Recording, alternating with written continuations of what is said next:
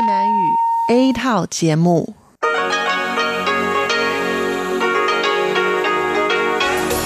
Đây là Đài Phát thanh Quốc tế Đài Loan RTI.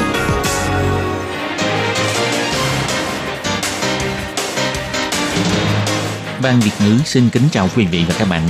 Đây là chương trình Việt ngữ Đài Phát thanh RTI được truyền đi từ Đài Loan.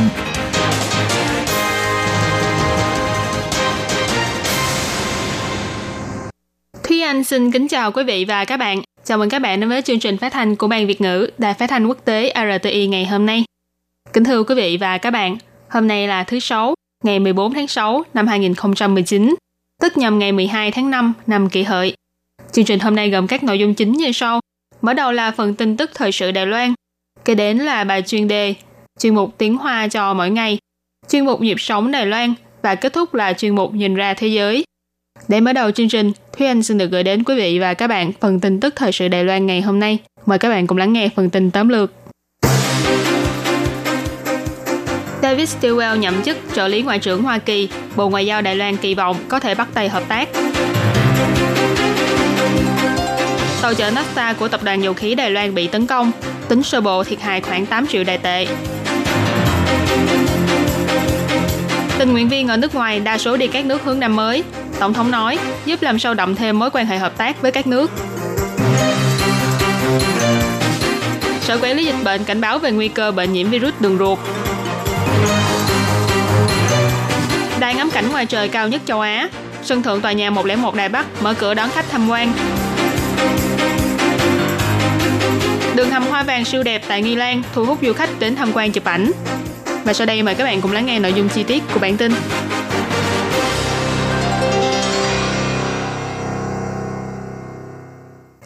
Vừa qua, Thượng viện Hoa Kỳ vừa thông qua quyết định bổ nhiệm ông David Stilwell giữ chức vụ trợ lý ngoại trưởng chuyên phụ trách về các vấn đề châu Á Thái Bình Dương. Sáng ngày 14 tháng 6, Bộ Ngoại giao Đài Loan bày tỏ, trợ lý ngoại trưởng chuyên trách về châu Á Thái Bình Dương của Bộ Ngoại giao Mỹ có vai trò rất quan trọng trong việc xây dựng và chấp hành kế hoạch trong chính sách châu Á Thái Bình Dương của Mỹ. Bộ Ngoại giao hy vọng trên cơ sở tình hữu nghị bền vững hiện có giữa Đài Loan và Hoa Kỳ có thể bắt tay hợp tác với ông Stilwell, cùng nỗ lực làm sâu đậm thêm mối quan hệ hợp tác hữu nghị giữa hai bên. Bộ Ngoại giao chỉ ra, Ông David Stilwell từng là giám đốc nhóm nghiên cứu chiến lược về Trung Quốc tại trụ sở Bộ Tư lệnh Ấn Độ Thái Bình Dương của Mỹ và là trợ lý nghiên cứu cao cấp tại Trung tâm Nghiên cứu Đông Tây ở Honolulu. Trước đây, ông Stilwell cũng từng được nhiều lần điều phái đến châu Á, nên rất quen thuộc với các vấn đề an ninh tại khu vực châu Á Thái Bình Dương. Ngày 13 tháng 6, Thượng viện Hoa Kỳ đã thông qua quyết định bổ nhiệm này với 94 phiếu tán thành và 3 phiếu phản đối, kết thúc tình trạng bỏ trống vị trí trợ lý ngoại trưởng về vấn đề châu Á Thái Bình Dương trong suốt gần một năm trong Bộ Ngoại giao Mỹ. Tháng 3 vừa qua, trong bài phát biểu trước Ủy ban Ngoại giao thuộc Thượng viện Hoa Kỳ, thì nhắc đến vấn đề hai bờ eo biển, ông Stilwell chỉ ra Trung Quốc nên dừng ngay những hành động gây sức ép hay uy hiếp đối với Đài Loan, đồng thời khôi phục lại đối thoại với chính phủ dân chủ của Đài Loan.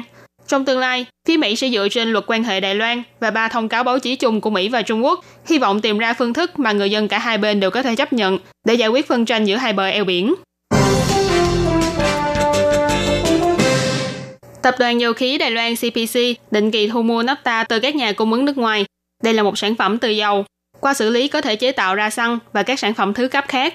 Ngày 11 tháng 6, phía nhà cung ứng đã thuê một con tàu mang tên Frontante được đăng ký tại quần đảo Marshall để chở 75.000 tấn naphtha. Ngày 13 tháng 6, con tàu này đã bị tấn công và chìm tàu khi đi ngang qua vùng biển Vịnh Ả Rập bên ngoài vùng biển của Iran. Ngày 14 tháng 6, Phó Tổng Giám đốc của Tập đoàn Dầu khí Đài Loan, ông Khư Gia Thủ, trả lời phỏng vấn cho biết, hiện tại thông tin mà tập đoàn này nắm được là tàu không bị chìm, nhưng đám cháy vẫn đang trong quá trình xử lý. Con tàu chở dầu này chở theo 75.000 tấn naphtha, tuy tương đương với lượng xăng cần cho 2 ngày của Đài Loan, nhưng kho dự trữ của quốc nội còn đủ dùng cho 75 ngày. Nguyên liệu hóa dầu cũng đủ dùng trong 45 ngày. Cho nên việc này cũng không ảnh hưởng đến tình hình cung ứng quốc nội. Và nếu cần thiết thì cũng có thể giảm thiểu lượng xuất khẩu xăng ra nước ngoài, ưu tiên đáp ứng nhu cầu sử dụng của nội địa. Ông Khu Gia Thủ chỉ ra, tình hình tổn thất thực tế vẫn đang trong quá trình thu thập dữ liệu liên quan. Nhưng phía tập đoàn dầu khí Đài Loan cũng có bảo hiểm. Theo tính toán sơ bộ thì thiệt hại khoảng 8 triệu đài tệ. Ông Khu Gia Thủ nói. Lô hàng này của chúng tôi có giá thu mua khoảng 3,4 triệu đô la Mỹ. Đã mua bảo hiểm toàn bộ và thêm bảo hiểm chiến tranh, có lẽ sẽ phải tự chi trả một phần nhỏ cho nên trên cơ bản là sẽ nhận được bồi thường. Nhưng được bồi thường bao nhiêu thì phải xem quyết định của công ty bảo hiểm thì mới biết được. Theo tính toán sơ bộ của tôi thì không vượt quá 8 triệu đài tệ, nhưng vẫn sẽ phải xem quyết định của công ty bảo hiểm. Còn về việc sự kiện này có ảnh hưởng đến giá xăng dầu hay không, ông khu gia thủ bày tỏ, mặc dù giá xăng dầu quốc tế đã từng tăng lên đến 4,5% vào ngày 13 tháng 6, nhưng do đây là sự kiện nhất thời, nên khi đóng sàn vào ngày 13 tháng 6 thì chỉ tăng 2%, tin rằng sự ảnh hưởng này sẽ nhanh chóng biến mất. Còn về giá xăng dầu trong nước thì vẫn tính theo công thức tính toán giá xăng dầu, nên sẽ không bị ảnh hưởng nhiều do sự kiện này. Ông khu gia thủ chỉ ra, con tàu này không phải là tàu Đài Loan, cho nên theo đánh giá, việc công kích tàu không phải là nhằm vào Đài Loan. Hơn nữa tàu vận chuyển thu mua các loại dầu khí tự nhiên của Đài Loan đều đi ngang qua đây. Mặc dù đã đi đường vòng, nhưng tin rằng việc này cũng đã thu hút sự chú ý của quốc tế, nên có lẽ cũng sẽ được giải quyết thỏa đáng.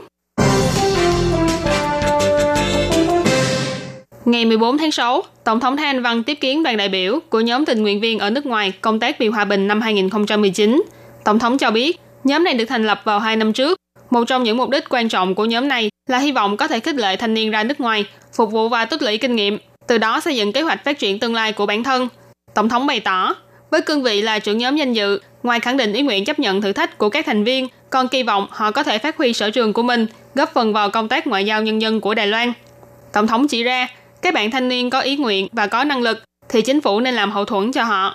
Vì thế năm nay, chính phủ không nhận sửa đổi kế hoạch, còn nâng cao mức phí hỗ trợ cho các tình nguyện viên.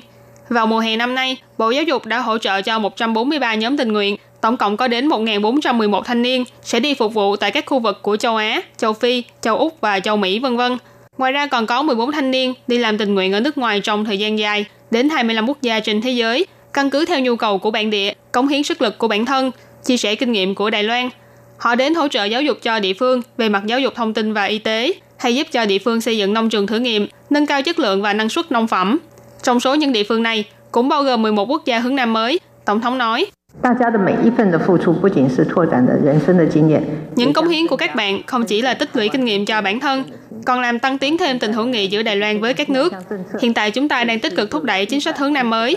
Lần này có 112 nhóm tình nguyện viên đi đến 11 quốc gia hướng Nam mới để phục vụ. Tin rằng việc này cũng sẽ giúp làm sâu đậm thêm mối quan hệ hợp tác giữa chúng ta với các nước hướng Nam mới.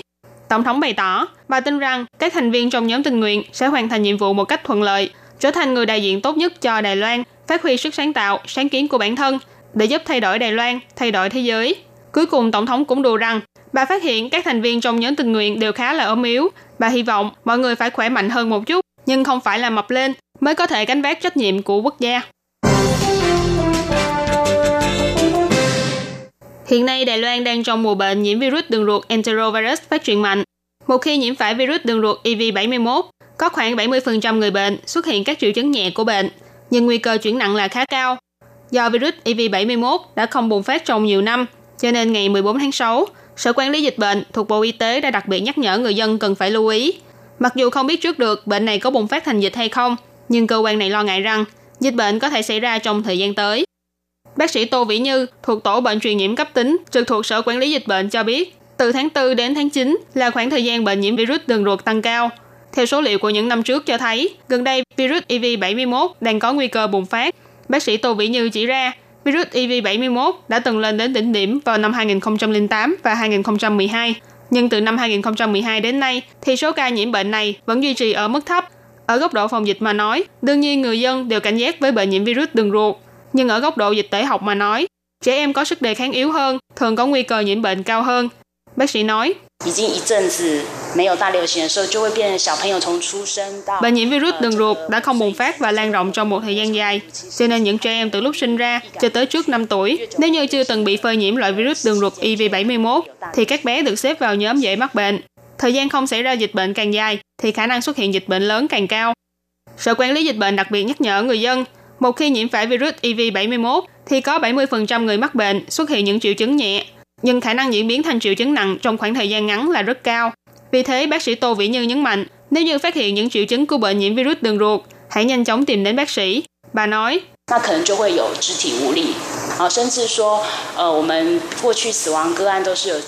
sẽ xuất hiện những triệu chứng như toàn thân không còn sức lực. Thậm chí trước đây, chúng tôi cũng đã từng gặp qua trường hợp tử vong do bị suy tim và phổi. Đây là một trường hợp khá là nghiêm trọng. Sẽ có một số trường hợp gây tử vong hiếm gặp hay một số triệu chứng nặng cần phải có sự can thiệp kịp thời của y tế. Hiện tại virus EV71 có phát triển thành dịch bệnh lớn hay không vẫn chưa biết được, nhưng Sở Quản lý Dịch bệnh nhận định nguy cơ phát sinh là khá cao, cho nên phải cảnh báo trước cho toàn dân, nhắc nhở người dân phải chú ý giữ gìn vệ sinh, bảo vệ sức khỏe cho bản thân và những người xung quanh. Năm 2004, tòa nhà 101 Đài Bắc chính thức được khánh thành. Đài ngắm cảnh trên tầng 89 của tòa nhà này thu hút hơn 2 triệu lượt du khách mỗi năm. Hơn nữa, cứ mỗi 4 du khách đến Đài Loan du lịch là có một người xếp tòa nhà 101 Đài Bắc ở vị trí đầu trong danh sách những nơi phải đi khi đến Đài Loan. Thế nhưng do đài ngắm cảnh ở tầng 89 chỉ có thể nhận 10.000 lượt khách mỗi ngày, thời gian xếp hàng chờ đợi có khi phải mất đến nửa giờ đồng hồ. Vì thế, Tổng Giám đốc của tòa nhà 101 Đài Bắc, Trương Chấn Á đã quyết định bắt đầu từ ngày 14 tháng 6 trở đi, chính thức mở cửa cho du khách vào tham quan ở đài ngắm cảnh tầng 101 và sân thượng ngoài trời Skyline 460. Đây là nơi mà trước đây chỉ có nguyên Tổng thống Mỹ Bill Clinton và một số quan chức cấp cao khác từng đến đây. Trường Trấn Á nói, Ngoài tầng 89, chúng tôi cũng hy vọng có thể mời họ đến sân thượng ở tầng 101, đứng ở nơi cao nhất của Đài Loan, từ độ cao 460 mét, không có bất kỳ chướng ngại vật nào ở trước mắt và ngắm nhìn toàn cảnh thành phố. Đó là một cảm giác hoàn toàn khác. Du khách có thể cảm nhận vẻ đẹp của thành phố Đài Bắc, từ cảnh sắc đô thị đến phong cảnh đồi núi đều rất đẹp. Thế nhưng để có thể vào được tầng 101 cũng không phải là việc dễ dàng. Do cấu trúc tòa nhà này càng lên cao càng nhỏ hẹp dần, cho nên phải thường xuyên đổi thang máy. Khi lên đến tầng 101 thì phải đeo thêm thiết bị an toàn rồi mới có thể ra sân thượng ngoài trời skyline, ngắm nhìn phong cảnh tuyệt mỹ ở bên dưới. Ngoài ra còn phải tùy vào yếu tố thời tiết. Nếu thời tiết không tốt thì chẳng khác nào đang mò mẫm trong làn sương dày đặc. Nhằm giúp cho du khách có thể hưởng thụ không gian tham quan rộng rãi và thoải mái hơn, bà Trương Chấn Á còn cho thay đổi không gian trưng bày từ tầng năm trở lên, ứng dụng công nghệ tương tác tân tiến nhất để tạo ra màn hình rộng đến 20 mét đầu tiên của Đài Loan, để du khách vừa bước vào là có thể cảm nhận được ngay nét đẹp văn hóa và lịch sử của Đài Loan. Thế nhưng vé vào tham quan của tầng 89 là 600 đài tệ, còn lên đến tầng 101 thì phải 3.000 đài tệ. Trong thời gian đầu, mỗi ngày chỉ nhận 36 khách, hơn nữa còn phải đăng ký trước một ngày mới có cơ hội tham quan đài ngắm cảnh ngoài trời cao nhất châu Á này. Trong vườn hoa, khắp nơi đều thấy du khách đang hăng say cầm máy ảnh, chụp với đủ các tư thế bên cạnh đường hầm hoa màu vàng rực rỡ. Du khách đến đây đều cho biết, đường hầm hoa vàng này rất đẹp, không ngờ rằng Nghi Lan cũng có đường hầm hoa đẹp như vậy. Mỗi du khách đều hết lời khen ngợi đường hầm hoàng kim độc đáo này. Đây là một nông trường trồng hoa ở huyện Nghi Lan. Chủ nhân của nông trường này đã đặc biệt dùng 500 chậu hoa lan vũ nữ để xếp thành một đường hầm hoa vàng rực rỡ. Không chỉ tạo nên hiệu ứng thị giác độc đáo, mà còn tỏa ra hương thơm đặc trưng của hoa, khiến cho người xem không khỏi kinh ngạc trước khung cảnh thơ mộng này. Thế nhưng để xây dựng được khung cảnh này, chủ nông trường đã phải bỏ ra thời gian 8 năm để thiết kế và thực hiện. Chủ nông trường ông Trương Sơn Dung nói, vào khoảng cuối tháng 12 thì hoa sẽ bắt đầu mọc cuốn, đến khoảng tháng 5, tháng 6 thì sẽ nở hoa. Giống hoa này cần thời gian rất dài. Thời gian sinh trưởng dài, thế nhưng thời gian hoa nở lại rất ngắn. Có thể là do người đến tham quan quá đông, cộng với khí trời oi bức, cho nên hoa lan vũ nữ trong nông trường này sẽ tàn vào cuối tháng 6. Nếu muốn chiêm ngưỡng đường hầm hoa vàng thơ mộng này, phải nắm bắt thời gian để đến thăm nông trường hoa kim sông Sơn tại huyện Nghi Lan trước cuối tháng này.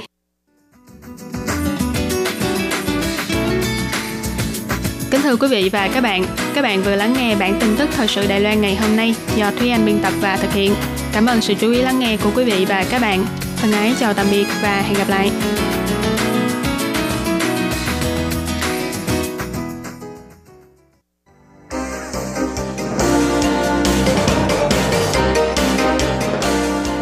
Xin chào quý vị và các bạn khán giả thân mến. Chương trình phát thanh tiếng Việt của Đài Phát thanh Quốc tế Đài Loan RTI được truyền thanh 3 buổi tại Việt Nam. Mỗi buổi phát 1 tiếng đồng hồ. Buổi phát chính vào lúc 6 giờ đến 7 giờ tối hàng ngày giờ Việt Nam qua tần số SW 9425 kHz với sóng dài 31 m. Bị phát lại lần thứ nhất vào hôm sau 9 giờ tới 10 giờ tối Việt Nam qua tần số SW 9625 kHz với sóng dài 31 m. Bị phát lại lần hai vào hôm sau 6 giờ đến 7 giờ sáng giờ Việt Nam qua tần số SW 11.655 kHz với sóng dài 25 m. Ngoài ra, tại Giang Nghĩa, Vân Lâm và Đài Nam có thể đón nghe chương trình phát thanh tiếng Việt qua tần số AM 1422 kHz vào lúc 7 giờ tới 8 giờ tối hàng ngày giờ Đài Loan và đón nghe chương trình giờ phát lại vào lúc 10 giờ tới 11 giờ sáng hàng ngày giờ Đài Loan qua tần số AM 1422 kHz. Và sau đây xin mời các bạn tiếp tục đón nghe nội dung chương trình hôm nay.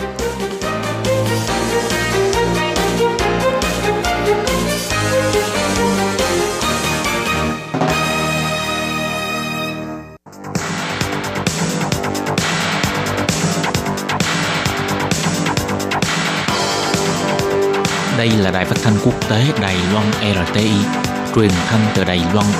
Mời các bạn theo dõi bài chuyên đề hôm nay.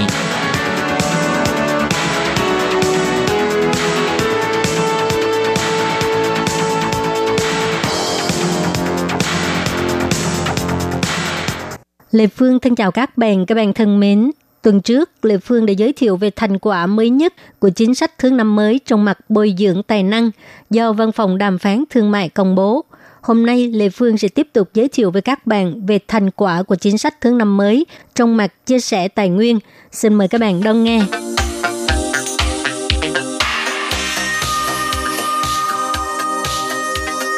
Kể từ khi lên nhậm chức, Tổng thống Thái Anh Văn đã ra sức đẩy mạnh chính sách thứ năm mới. Cho đến nay, kết quả thực hiện chính sách này rất được các giới quan tâm. Vừa qua, Văn phòng đàm phán thương mại của Đài Loan đã công bố tình hình thực hiện trong quý 1 của năm nay. Kiểm thảo bao gồm 4 khía cạnh, giao lưu thương mại, bồi dưỡng tài năng, chia sẻ tài nguyên và liên kết khu vực, để cho người dân có thể nhìn thấy được thành quả mới nhất của chính sách thương năm mới. Bây giờ, Lê Phương xin chia sẻ về thành quả trong mặt chia sẻ tài nguyên. Trước tiên thì xin giới thiệu về sự hợp tác y tế và phát triển chuỗi công nghiệp. Chính phủ Đài Loan tiếp tục thúc đẩy một nước một trung tâm và tăng thêm Myanmar, dùng 8 nước mục tiêu làm cơ sở, bao gồm Ấn Độ, Indonesia, Philippines, Việt Nam, Thái Lan, Malaysia, Myanmar và Brunei. Ủy thác Bệnh viện Trường Đại học Thành Công phụ trách hợp tác với Ấn Độ, Bệnh viện Trường Đại học Quốc gia Đài Loan phụ trách Indonesia, Bệnh viện Từ tế Hoa Liên phụ trách Philippines, hệ thống Bệnh viện Cựu Dân binh và Trường Đại học Dân Minh phụ trách về phía Việt Nam. Bệnh viện Cơ đốc giáo trường hóa thì phụ trách Thái Lan, hệ thống trường canh thì phụ trách Malaysia, Kim Brunei và Bệnh viện Tân Quang thì phụ trách Myanmar.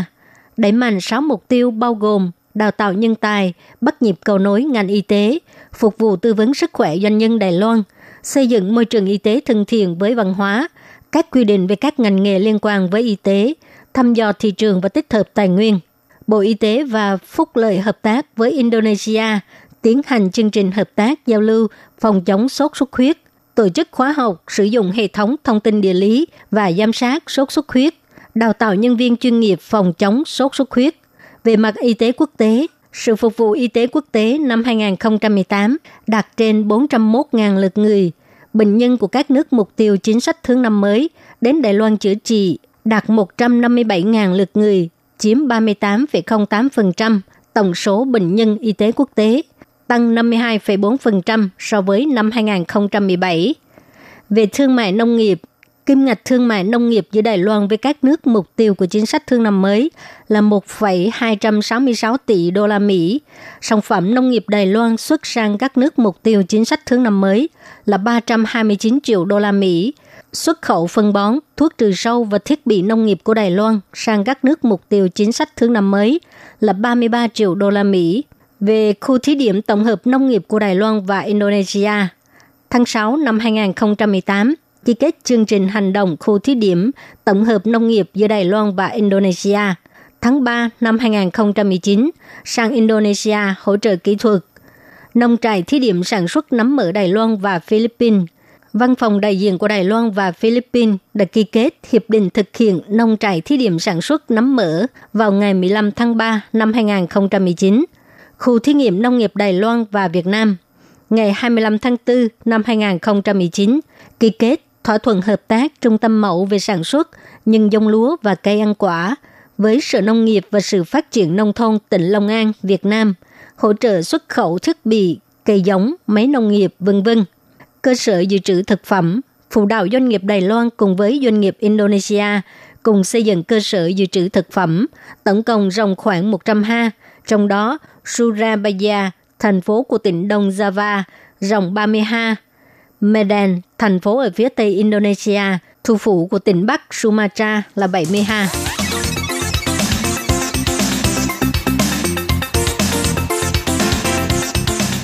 Các bạn thân mến, vừa rồi là thành quả của chính sách thứ năm mới trong mặt chia sẻ tài nguyên. Bài chuyên đề hôm nay đến đây xin tạm chấm dứt. Cảm ơn các bạn đã đón nghe và xin hẹn gặp lại các bạn vào tuần sau cũng trong giờ này.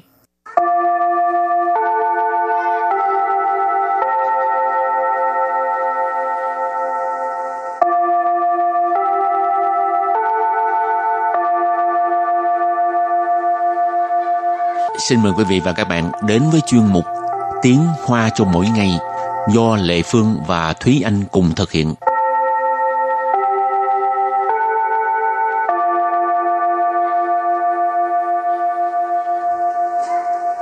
Thúy Anh và Lệ Phương xin kính chào quý vị và các bạn. Chào mừng các bạn đến với chuyên mục Tiếng Hoa cho mọi ngày ngày hôm nay.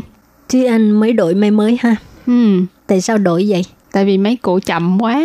Ờ, xài lâu lắm rồi hả? Ừ, có nhiều chức năng thì à, cũ rồi với lại cái tốc độ của máy không có nhanh như hồi trước nữa. Mà bây giờ đa phần à, mình xài một cái máy di động chắc khoảng 2 năm đổi lần ha. Ừ, Tại vì hợp đồng của mình 2 năm rồi lúc đó muốn đổi cái mới ừ. nó rẻ hơn. thì cũng tùy người, có người thì à, vẫn kiên trì dùng tới à, chừng 6 7 năm chẳng hạn. Ờ, lâu quá à, thấy ngán lắm.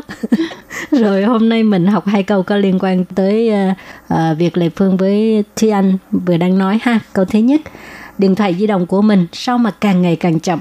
Và câu thứ hai, bằng bao lâu rồi không có cập nhật phiên bản hệ điều hành mới. Sau đây chúng ta lắng nghe cô giáo đọc hai câu mẫu này bằng tiếng Hoa. 我的手机怎么越跑越慢呢？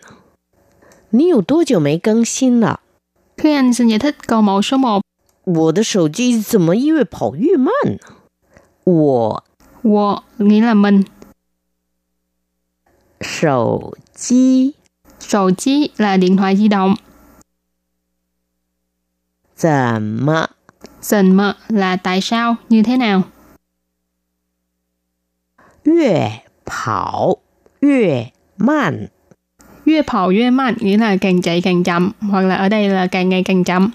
Và sau đây chúng ta hãy cùng nghe cô giáo đọc lại câu mẫu này bằng tiếng Hoa. 我的手机怎么越跑越慢呢？我的手机怎么越跑越慢？ Câu này có nghĩa là di động của mình sao mà càng ngày càng chậm. Và câu thứ hai, bằng bao lâu rồi không có cập nhật phiên bản hệ điều hành mới. 你有多久没更新了？ Sau đây Lê Phương xin giải thích các từ vựng trong câu 2. nì. Nì, xin dịch là bạn ha. Tua chiều. Tua chiều. Tua chiều là bao lâu? Mấy cân xin. Mấy cân xin. Mấy có nghĩa là không có. Cân sinh là đổi mới nhưng mà dùng trong uh, di động tức là cập nhật ha ở đây dù tua chiều mèo cân sinh là tức là bao lâu rồi không có cập nhật phiên bản hệ điều hành mới Và sau đây chúng ta lắng nghe cô giáo đọc câu mẫu này bằng tiếng Hoa. 你有多久没更新了？你有多久没更新了？ Câu vừa rồi là bạn bao lâu rồi không có cập nhật phiên bản hệ điều hành mới. Và sau đây chúng ta hãy cùng đến với phần từ vựng mở rộng.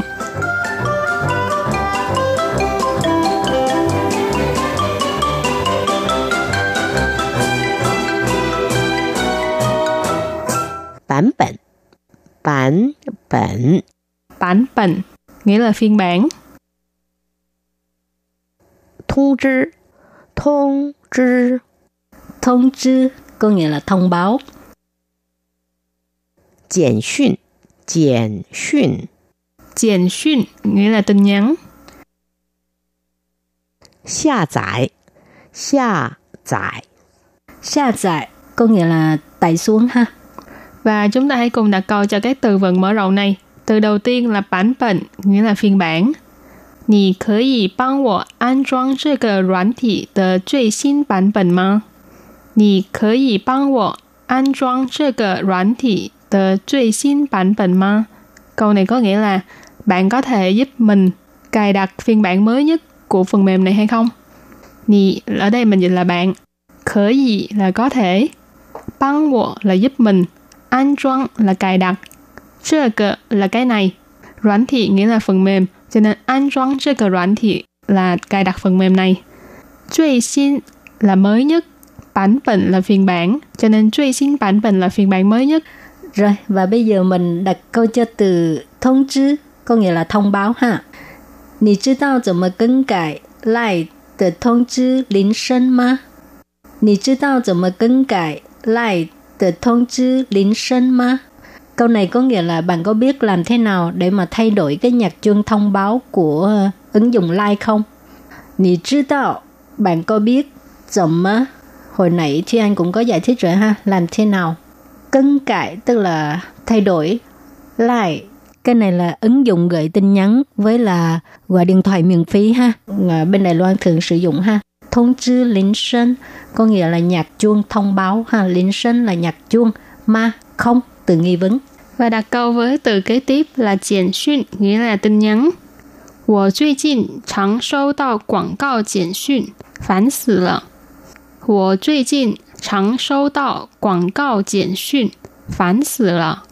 Câu này có nghĩa là gần đây mình thường xuyên nhận được tin nhắn quảng cáo, thiệt là phiền quá mà. 我 ở đây là mình, 最近 là gần đây, chẳng là sẵn sàng thường xuyên, sâu tạo là nhận được, quảng cáo là quảng cáo, triển xuyên nghĩa là tin nhắn. Cho nên vế đầu tiên nghĩa là do gần đây mình thường xuyên nhận được tin nhắn quảng cáo. Phản xử lợ, phản nghĩa là phiền phức, xử lợ, xử ở đây là chết. Cho nên phản xử lợ là một cách uh, biểu đạt cảm xúc là phiền chết được hay là thật là phiền quá đi đặt câu cho từ cuối cùng下载 có nghĩa là tải xuống ha 这些都是蛮不错的免费音乐下载 app 这些都是蛮不错的免费音乐下载 app câu này có nghĩa là đây là các ứng dụng tải âm nhạc miễn phí uh, khá tốt.这些 uh, số nhiều ha. 这些什么什么 app tức là đây là các ứng dụng ha. 都是 đều là 蛮不错 có nghĩa là khá tốt. Miễn phí 音乐下载 có nghĩa là tải âm nhạc miễn phí. Miễn phí 音乐下载 app có nghĩa là ứng dụng tải âm nhạc miễn phí. Và sau đây chúng ta hãy cùng ôn tập lại hai câu mẫu của ngày hôm nay.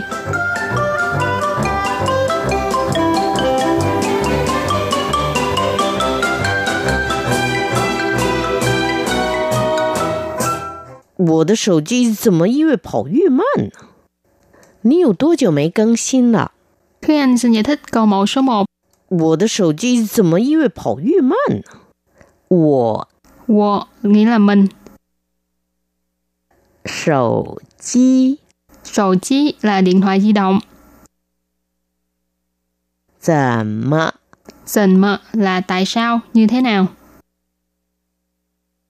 越跑 越慢. 越跑越慢 nghĩa là càng chạy càng chậm, hoặc là ở đây là càng ngày càng chậm. Và sau đây chúng ta hãy cùng nghe cô giáo đọc lại câu mẫu này bằng tiếng Hoa. 我的手机怎么越跑越慢呢？我的手机怎么越跑越慢？Câu này có nghĩa là di động của mình sao mà càng ngày càng chậm. Và câu thứ hai, bằng bao lâu rồi không có cập nhật phiên bản hệ điều hành mới? 你有多久没更新了? Sau đây Lê Phương xin giải thích các từ vựng trong câu 2. Nì Nì xin dịch là bạn ha. Tố chiều Tố chiều Tố chiều là bao lâu? Mấy cân xin Mấy cân xin Mấy có nghĩa là không có.更sinh là đổi mới nhưng mà dùng trong uh, di động tức là cập nhật ha ở đây. Dù túi chiều mèo更sinh là tức là bao lâu rồi không có cập nhật phiên bản hệ điều hành mới. Và sau đây chúng ta lắng nghe cô giáo đọc câu mẫu này bằng tiếng Hoa. 你有多久没更新了？你有多久没更新了？ Câu vừa rồi là bạn bao lâu rồi không có cập nhật phiên bản hệ điều hành mới. Bản bản Bản bản Bản bản nghĩa là phiên bản. Thông知Thông知Thông知có nghĩa là thông báo. 简讯简讯 简讯nghĩa là tin nhắn. 下载下载 Xa giải có nghĩa là tải xuống ha. Vừa rồi cũng đã khép lại chuyên mục tiếng Hoa cho mỗi ngày ngày hôm nay. Cảm ơn sự chú ý lắng nghe của quý vị và các bạn. Bye bye. Bye bye.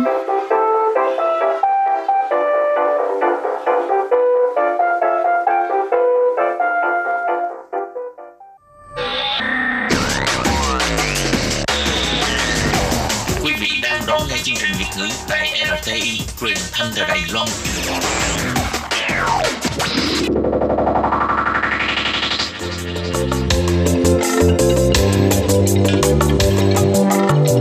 Chuyên mục Nhịp sống Đài Loan Chuyên mục này sẽ đem đến những thông tin mới tại Đài Loan diễn ra trong thời gian gần đây do Lệ Phương thực hiện.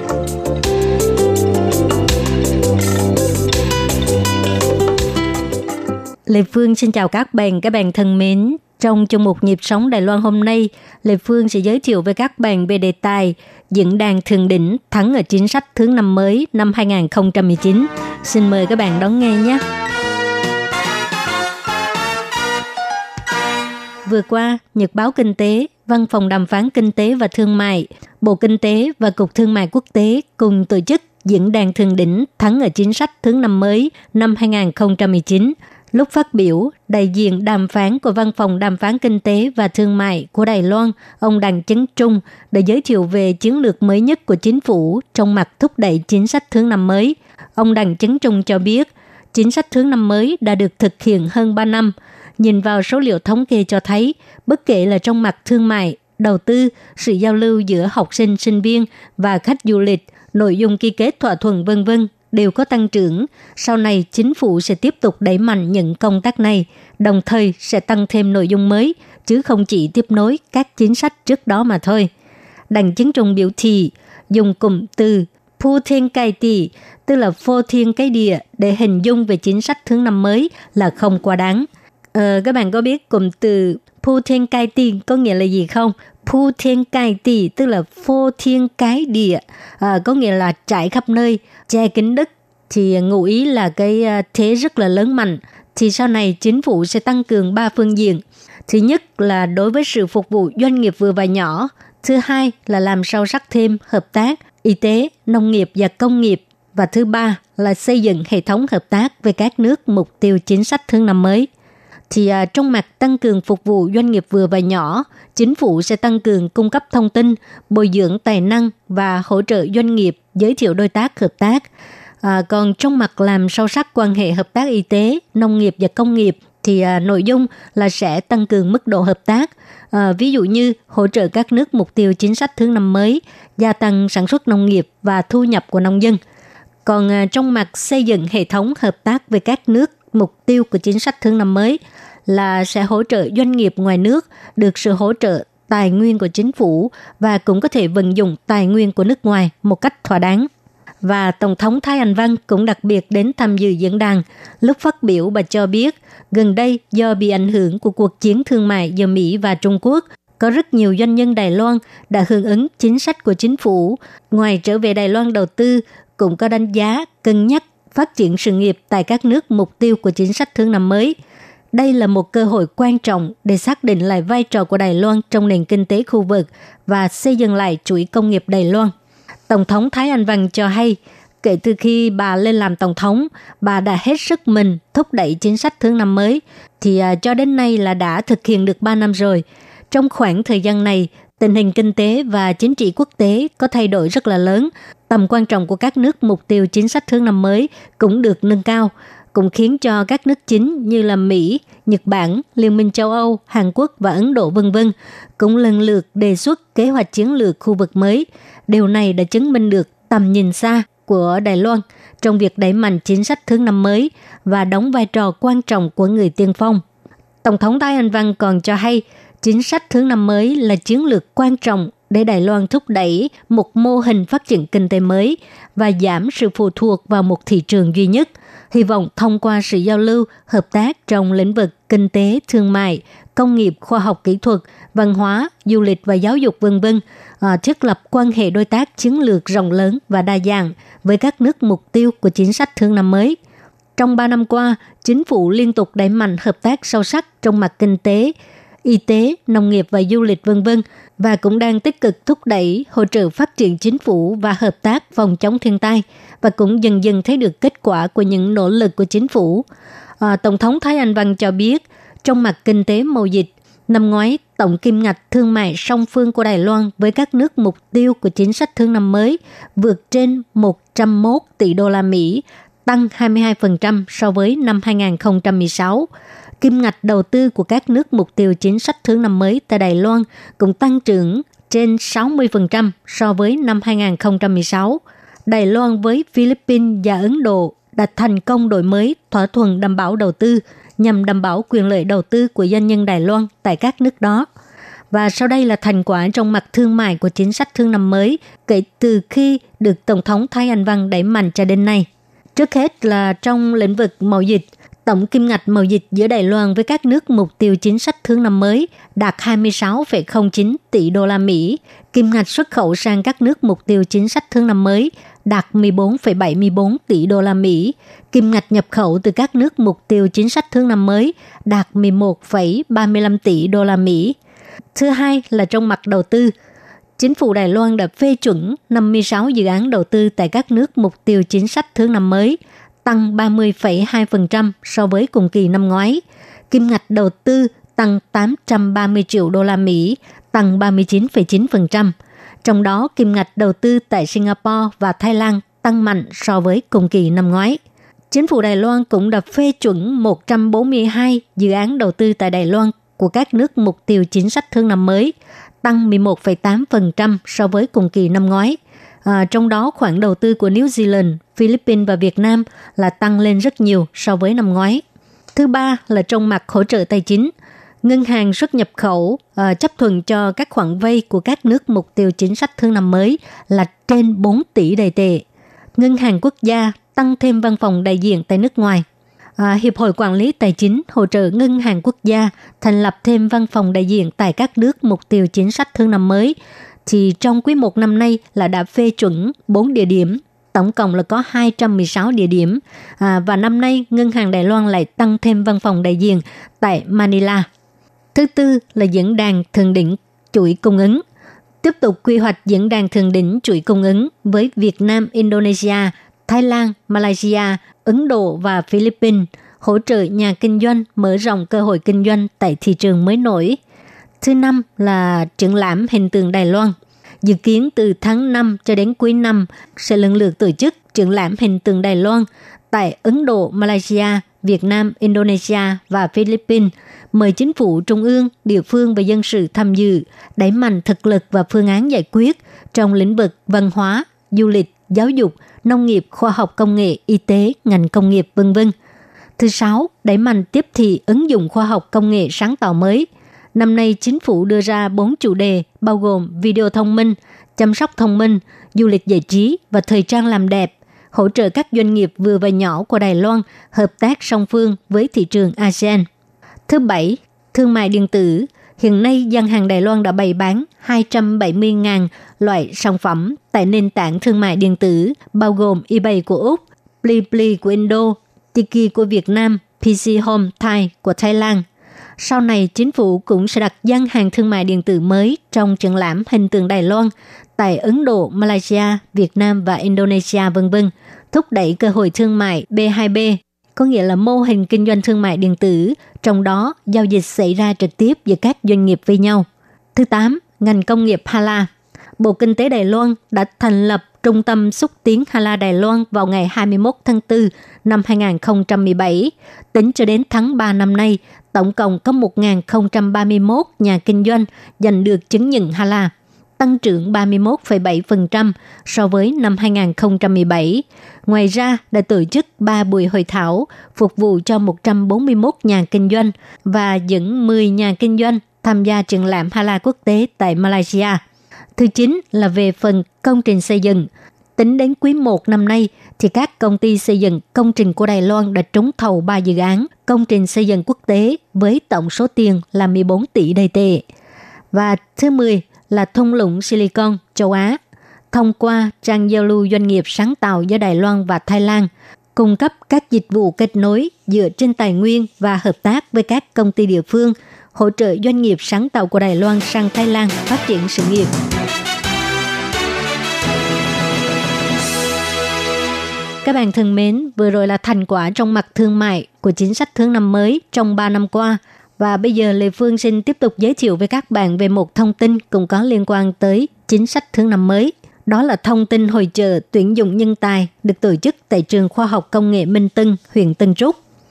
Vừa qua, gần 60 doanh nhân Đài Loan tại Việt Nam đã tổ chức hội trợ tuyển dụng nhân tài tại trường Khoa học Công nghệ Minh Tân, huyện Tân Trúc thì à, các doanh nghiệp này là đã cung cấp 700 cơ hội việc làm, à, thu hút gần 1.000 du học sinh đến tham gia hội trợ. Vụ Giáo dục hai bờ eo biển Đài Loan và quốc tế thuộc Bộ Giáo dục Đài Loan cho biết, hội trợ tuyển dụng nhân tài của doanh nhân Đài Loan tại Việt Nam có gần 60 doanh nhân tham gia, cung cấp cơ hội việc làm cho học sinh Đài Loan và học sinh kiều bào đang theo học tại Đài Loan. Tránh thư ký của Bộ Giáo dục Chu Nam Hiền cho biết, kể từ năm 2016, uh, ờ, sau khi Bộ Giáo dục thúc đẩy chương trình đẩy mạnh bồi dưỡng nhân tài thuộc chính sách thứ năm mới cho đến nay là đã tích cực tăng cường sự giao lưu giáo dục giữa Đài Loan với các nước mục tiêu chính sách thứ năm mới và khích lệ sinh viên nước ngoài xuất sắc đến Đài Loan du học, khiến cho tỷ lệ du học sinh nước ngoài đến Đài Loan học cao đẳng và đại học là tăng dần theo hàng năm. Trong đó, số lượng du học sinh Việt Nam đến Đài Loan du học tăng trưởng rất là nhiều. Ông Chu Nam Hiền còn cho biết năm 2018, du học sinh Việt Nam đến Đài Loan theo học đạt 12.983 người, tăng 4.951 người so với năm 2017, tăng 62%. Trong đó, theo học trường cao đẳng và đại học có 7.854 người, chiếm 13% tổng số lượng sinh viên quốc tế. Thì à, trong số này, đa phần là học ngành xây dựng, kỹ thuật, quản trị kinh doanh và pháp luật. Ông Chu Nam Hiền còn cho hay, Bộ Giáo dục đang tích cực đẩy mạnh các biện pháp nhằm nâng cao chất lượng tuyển sinh, đồng thời cũng hy vọng thông qua việc bồi dưỡng nhân tài để kết nối quốc tế và phân phối trên toàn cầu.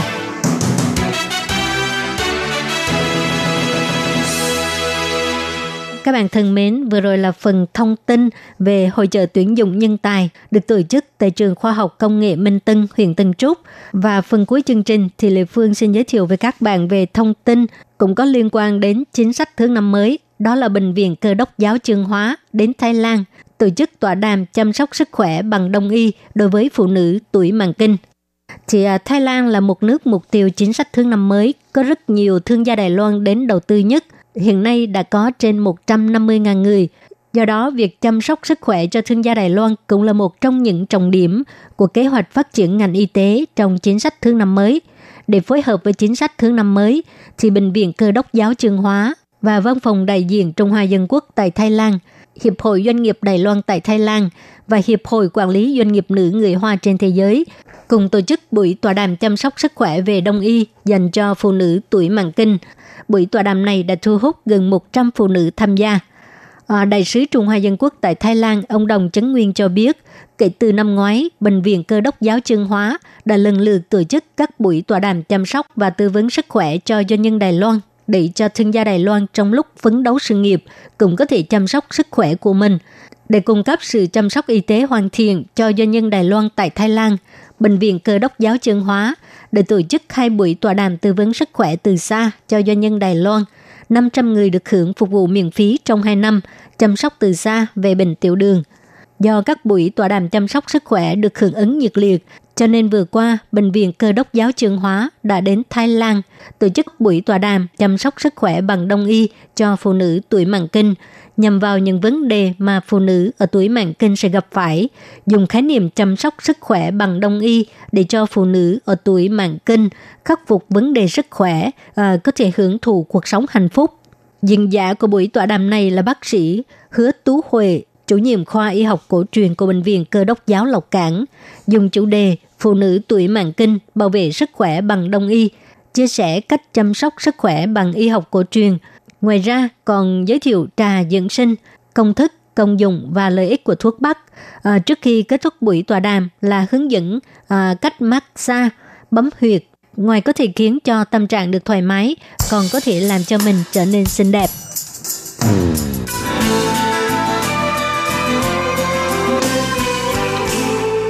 Các bạn thân mến, thì à, vừa rồi là nội dung của chung mục nhịp sống Đài Loan hôm nay. À, Lê Phương đã giới thiệu cho các bạn về những cái thông tin có liên quan đến à, chính sách thương năm mới.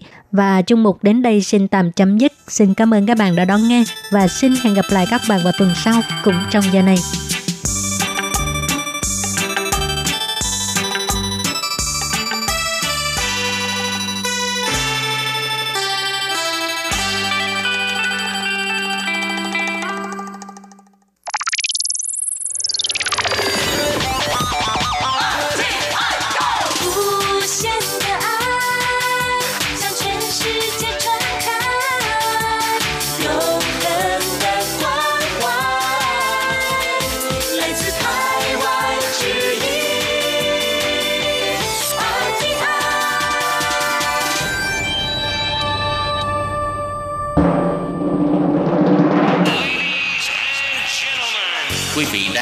Chương trình Việt ngữ Đài RTI truyền thanh từ Đài Loan.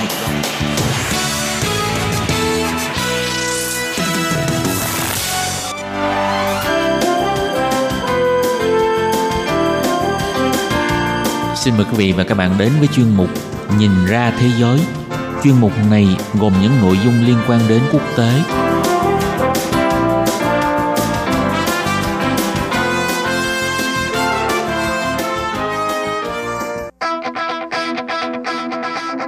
Tường Vi xin chào quý vị và các bạn. Chào mừng trở lại với chuyên mục Nhìn ra thế giới để nắm bắt được những thông tin và sự kiện chính trị quan trọng đang xảy ra khắp năm châu. Các bạn thân mến, nội dung của chuyên mục ngày hôm nay bao gồm những thông tin như sau.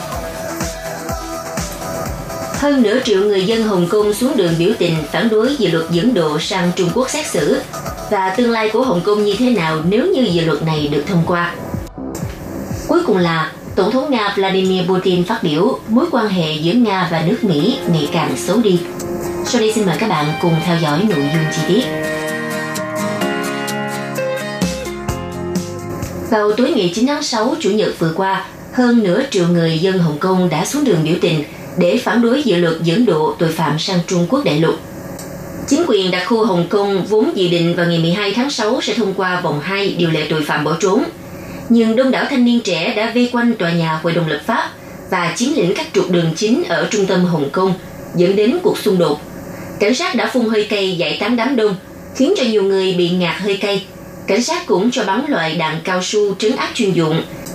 Những người biểu tình đã túc trực qua đêm tại công viên Tama và bắt đầu ngăn các phương tiện giao thông tiếp cận tòa nhà Hội đồng lập pháp Hồng Kông vào sáng ngày 12 tháng 6, khi mà dự luật dẫn độ sắp được đưa ra tranh luận người biểu tình đã chiếm giữ các đại lộ Thiên Mây và Thiên Hoa ở khu vực Kim Trung của thành phố và bắt đầu đặt các chướng ngại vật kim loại để ngăn tiếp cận con đường Long Longwo. Cùng thời điểm, hơn 1.000 người biểu tình tụ tập gần đường Harcourt và dùng các rào chắn để chặn tất cả làn xe. Trong khi đó thì cảnh sát đã bắt đầu phong tỏa khu vực. Trong khi tình hình hiện vẫn còn yên ổn thì nhiều người biểu tình đã mặc sẵn các thiết bị bảo vệ như mặt nạ và kính bảo hộ Gần đó thì lực lượng cảnh sát đã được trang bị nón, súng, dùi cui vân vân, cũng đã có mặt đầy đủ để chuẩn bị ngăn chặn người biểu tình. Các tình nguyện viên cũng đã thành lập các đơn vị hỗ trợ để phòng trường hợp các cuộc đối đầu giữa người biểu tình và cảnh sát biến thành bạo lực. Ngoài ra, một số tình nguyện viên cũng đã phân phát mặt nạ, áo mưa, thức ăn nhanh và nước uống, trong khi một số người khác thì dọn dẹp rác tại công viên Tama. Một sinh viên 19 tuổi có mặt tại công viên cho biết Cụ đang đợi thêm nhiều người biểu tình khác đến và cho biết không hề mệt mỏi với các nỗ lực của mình. Trước đó thì có một sinh viên khác khẳng định cô sẽ sẵn sàng đối đầu nếu xảy ra kịch bản đụng độ với cảnh sát. Cho đến thời điểm chính quyền đặc khu Hồng Kông chuẩn bị thông qua vòng 2 điều lệ tội phạm bỏ trốn, Tuy nhiên, đông đảo thanh niên trẻ đã bao vây tòa nhà Hội đồng lập pháp và chiếm lĩnh các trục đường chính ở trung tâm Hồng Kông vào sáng ngày 12 tháng 6, dẫn đến cuộc xung đột cảnh sát đã phun hơi cay giải tán đám đông, khiến cho nhiều người bị ngạt hơi cay. Cảnh sát cũng đã cho bắn loại đạn cao su trấn áp chuyên dụng.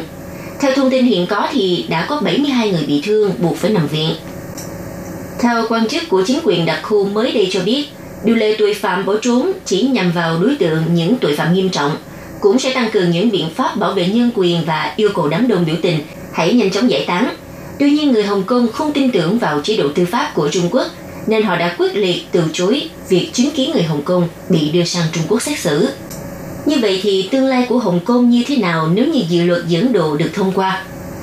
Theo các nhà phân tích cho rằng, dự luật có nguy cơ khiến cho Hồng Kông mất sức hấp dẫn với giới tài chính, trong khi người dân thì lo ngại về ảnh hưởng ngày càng gia tăng của Trung Quốc đại lục. Nếu như dự luật này có hiệu lực thì các nghi phạm bị bắt ở Hồng Kông có thể bị bàn giao cho Trung Quốc đại lục. Điều này khiến cho nhiều người lo lắng rằng Bắc Kinh sẽ có ảnh hưởng đối với hệ thống tư pháp độc lập của Hồng Kông. Vì đây chính là thế mạnh cốt lõi khiến cho Hồng Kông trở thành một trong những trung tâm tài chính hàng đầu châu Á. Hồng Kông sau khi được Anh trả về cho Trung Quốc hồi năm 1997 theo mô hình một quốc gia hai chế độ. Hồng Kông được quyền duy trì một hệ thống pháp lý riêng biệt độc lập với Trung Quốc đại lục và hai bên cũng không ký bất cứ thỏa thuận dẫn độ nào. Hồng Kông được phép duy trì hệ thống tư pháp kiểu Anh, trong khi tại Trung Quốc đại lục thì hệ thống tòa án chịu sự lãnh đạo của Đảng Cộng sản Trung Quốc. Chính điều này đã làm dấy lên những lo ngại trong dư luận Hồng Kông về việc chịu sự điều chỉnh của một hệ thống tư pháp hoàn toàn khác dưới ảnh hưởng ngày càng lớn của chính quyền Trung Quốc đại lục. Một công chức Hồng Kông tự giới thiệu mình là Ada, nói với hãng thông tấn Guardian rằng, bất cứ ai ở Hồng Kông, dù có xuất thân thế nào, vẫn có thể bị ảnh hưởng bởi chính quyền trung ương ở Bắc Kinh. Ada cho hay đây là lần đầu tiên cô xuống đường biểu tình kể từ năm 1989 cho tới nay. Bên cạnh đó, nhiều người biểu tình lo ngại và bày tỏ nghi ngờ về tính công bằng cũng như sự minh bạch của hệ thống tư pháp Trung Quốc đại lục. Trong khi đó thì sức hút của Hồng Kông đến từ việc hệ thống tư pháp của họ minh bạch, rõ ràng, đáng tin, hứa hẹn về sự trung lập khi phân xử tranh chấp. Mặc dù giới lãnh đạo Hồng Kông nhấn mạnh luật dẫn độ này chỉ được áp dụng cho tội phạm nghiêm trọng và loại trừ một số tội danh kinh tế như là gian lận chứng khoán, trốn thuế, cung cấp thông tin thương mại sai lệch hay à, xâm nhập máy tính, nhưng cộng đồng doanh nghiệp ở Hồng Kông vẫn rất lo ngại. Phòng à, thương mại Mỹ tại Hồng Kông nói rằng có quá nhiều điều không chắc chắn trong các phần cơ bản của dự luật. Dự luật này có thể có tác động nghiêm trọng đến danh tiếng của Hồng Kông là một trong những trung tâm kinh doanh quan trọng nhất trên toàn thế giới. Hơn nữa, gần 1 phần 3 GDP của Hồng Kông đến từ lĩnh vực tài chính và các ngành có liên quan như là dịch vụ pháp lý. Đồng thời, tất cả các ngân hàng lớn ở trên thế giới đều có văn phòng tại thành phố này. Ngoài ra, Hồng Kông còn là nhà của sàn giao dịch chứng khoán lớn thứ hai châu Á và là nơi mà nhiều cơ quan truyền thông phương Tây họ đặt văn phòng để mà đưa tin về khu vực châu Á. Và tất cả những ưu thế nói trên chính là lý do khiến cho Hồng Kông trở nên giàu có. Và nếu như hệ thống tư pháp của Hồng Kông bị ờ, Trung Quốc đại lục ảnh hưởng, thì à, các ngân hàng và nhà đầu tư sẽ không ờ, tự tin triển khai vốn đến khu vực mà họ có thể sẽ bị tịch thu một cách tùy tiện hay là phải đi cửa sau để mà giải quyết các vấn đề trong kinh doanh. Như vậy, dự luật dẫn độ này có thể khiến cho giới tài chính e ngại và phải điều chỉnh hành vi vì lo sợ bị dẫn độ sang Trung Quốc. Các nhà phân tích chứng khoán có thể sẽ ngần ngại khi mà viết báo cáo chỉ trích các công ty nhà nước Trung Quốc hay là các ngân hàng có thể sẽ xem xét lại việc bố trí giám đốc điều hành quan trọng ở Hồng Kông vì họ không muốn nhân sự của mình bị sử dụng như những con tốt nếu mối quan hệ giữa nước họ với chính quyền Bắc Kinh xấu đi. Theo một thanh niên tham gia biểu tình vào ngày 9 tháng 6 chia sẻ, nếu như dự luật được thông qua thì Hồng Kông sẽ chẳng khác gì các thành phố khác của Trung Quốc. Vào hôm ngày 10 tháng 6, phía Mỹ bày tỏ quan ngại về diễn biến ở Hồng Kông. Mỹ cảnh báo rằng dự luật dẫn độ có thể sẽ ảnh hưởng đến tình trạng đặc biệt mà đặc khu này được hưởng. Theo phát ngôn viên Bộ Ngoại giao Mỹ Morgan Ortagus nói, sự xói mòn liên tục của khuôn khổ một quốc gia hai chế độ đặt ra rủi ro với tình trạng đặc biệt của Hồng Kông trong các vấn đề quốc tế. Phát ngôn viên Bộ Ngoại giao Mỹ Otagus nói thêm, dự luật có nguy cơ gây tổn hại đến môi trường kinh doanh của Hồng Kông và khiến công dân của Mỹ cư trú hoặc đến Hồng Kông phải chịu ảnh hưởng từ hệ thống tư pháp khó lường của Trung Quốc. Theo như đạo luật chính sách Mỹ và Hồng Kông năm 1992, thì Washington coi Hồng Kông là thực thể tách biệt với phần còn lại của Trung Quốc trong các vấn đề thương mại và kinh tế. Vì vậy, đòn đánh thuế của Donald Trump với hàng hóa Trung Quốc trong chiến tranh thương mại không bị áp đặt đối với Hồng Kông. Trước tình hình phức tạp như vậy thì một số nghị sĩ Mỹ đã kêu gọi Washington thay đổi chính sách này vì Bắc Kinh ngày càng có ảnh hưởng với chính trị Hồng Kông. Nếu lời kêu gọi trở thành hiện thực thì nó sẽ gây ra các tác động kinh tế đáng kể với cả Mỹ và Trung Quốc. vì khoảng 1.300 doanh nghiệp Mỹ đặt văn phòng tại Hồng Kông và một số công ty nhà nước Trung Quốc được niêm yết trên thị trường chứng khoán ở đây. Theo một giáo sư chính trị tại Đại học Rikyo, Nhật Bản, giáo sư Toru Kurata nói, nếu Mỹ chấm dứt đối xử đặc biệt với Hồng Kông, thì à, tiền có thể ngừng chảy vào thị trường tài chính của thành phố và cũng có khả năng ảnh hưởng đến kinh tế Trung Quốc đại lục. Còn về phía trưởng đặc khu hành chính Hồng Kông bà Carrie Lam vào ngày 10 tháng 6 nói rằng bà hiểu những lo ngại của người biểu tình và sẽ nỗ lực giải thích rõ hơn về dự luật, nhưng khẳng định chính quyền có kế hoạch thúc đẩy cơ quan lập pháp thông qua dự luật. Bà Carrie Lam nhấn mạnh dự luật này nhằm bích lại lỗ hổng, khiến cho thành phố trở thành thiên đường cho tội phạm từ Trung Quốc đại lục tràn sang. Lỗ hổng này đã được thể hiện rất rõ trong vụ án một cư dân Hồng Kông Trang Thong Khai năm 2018 giết bạn gái trong khi hai người đang đi nghỉ ở Đài Loan. Sau khi trở về Hồng Kông thì Trang Thong Khai thừa nhận đã giết bạn gái của mình, nhưng cảnh sát Hồng Kông không thể buộc tội giết người đối với anh ta hay dẫn độ anh ta sang Đài Loan vì không có thỏa thuận dẫn độ giữa hai bên. Giới chức Hồng Kông nhiều lần cũng nhấn mạnh không phải mọi yêu cầu dẫn độ đều tự động được đáp ứng nếu dự luật này có hiệu lực. Các thẩm phán Hồng Kông sẽ đóng vai trò như người gác cổng, quyết định có chấp nhận dẫn độ hay không trong các phiên tòa và bị cáo có thể kháng cáo. Bà Carrie Lam và các đồng minh khẳng định bất kỳ ai có nguy cơ bị đàn áp chính trị, tôn giáo hay bị tra tấn xử tử sẽ không bị dẫn độ. Còn về phía Bắc Kinh thì họ thể hiện sự ủng hộ đối với dự luật. Người phát ngôn Bộ Ngoại giao Trung Quốc ám chỉ rằng các thế lực phương Tây đã kích động cuộc biểu tình phản đối dự luật. Ông phát biểu, chúng tôi kiên quyết phản đối những lời nói và hành động sai trái của bất kỳ lực lượng nước ngoài nào can thiệp vào luật pháp Hồng Kông. Bên cạnh đó, một số chính trị gia đối lập tin rằng lập trường của chính quyền Hồng Kông đang bị dao động và họ có thể xuống nước nếu như có thêm nhiều cuộc biểu tình quy mô lớn nổ ra như thế này. Tuy nhiên, theo chuyên viên Gavin Greenwood từ công ty tư vấn A2 Global Grid cho rằng có nhiều khả năng các nhà lập pháp Hồng Kông sẽ thông qua dự luật vì Bắc Kinh ngày càng có ảnh hưởng đối với Hồng Kông.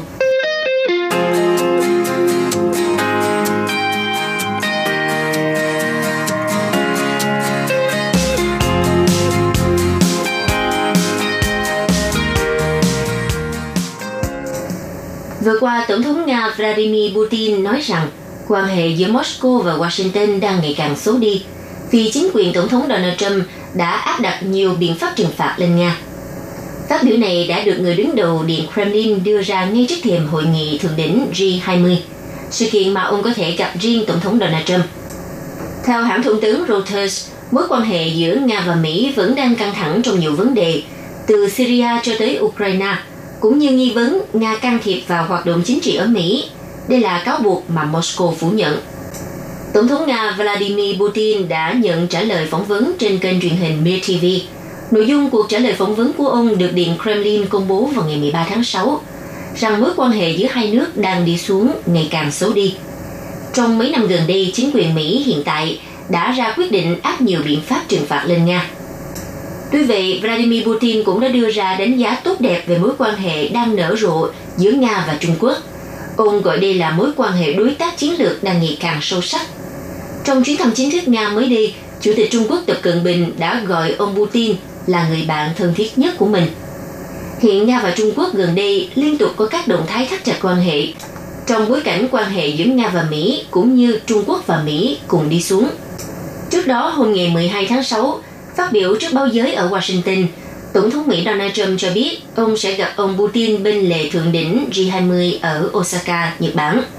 Tuy nhiên, trước đó một ngày, Điện Kremlin nói rằng một cuộc gặp như vậy mới chỉ là ý tưởng và hai bên chưa bàn bạc cụ thể gì.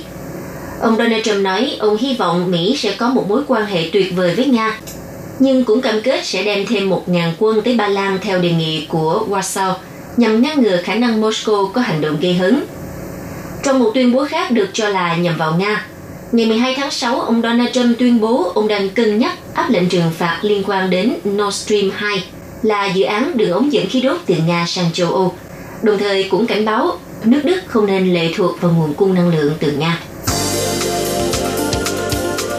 Quý vị và các bạn thân mến, vừa rồi là chuyên mục Nhìn ra thế giới do Tường Vi biên tập và thực hiện. Xin cảm ơn sự chú ý lắng nghe của các bạn. Hẹn gặp lại trong chuyên mục tuần sau cũng vào giờ này. Bye bye!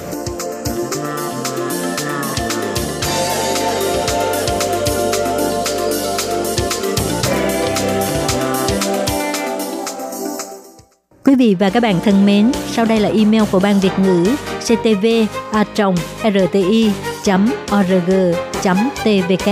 Hộp thư truyền thống của Ban Việt ngữ Việt Nam Miss PO Box 123 gạch ngang 199 Taipei 11199 còn thính giả ở Việt Nam xin gửi đến hộp thư số 104 Hà Nội, Việt Nam.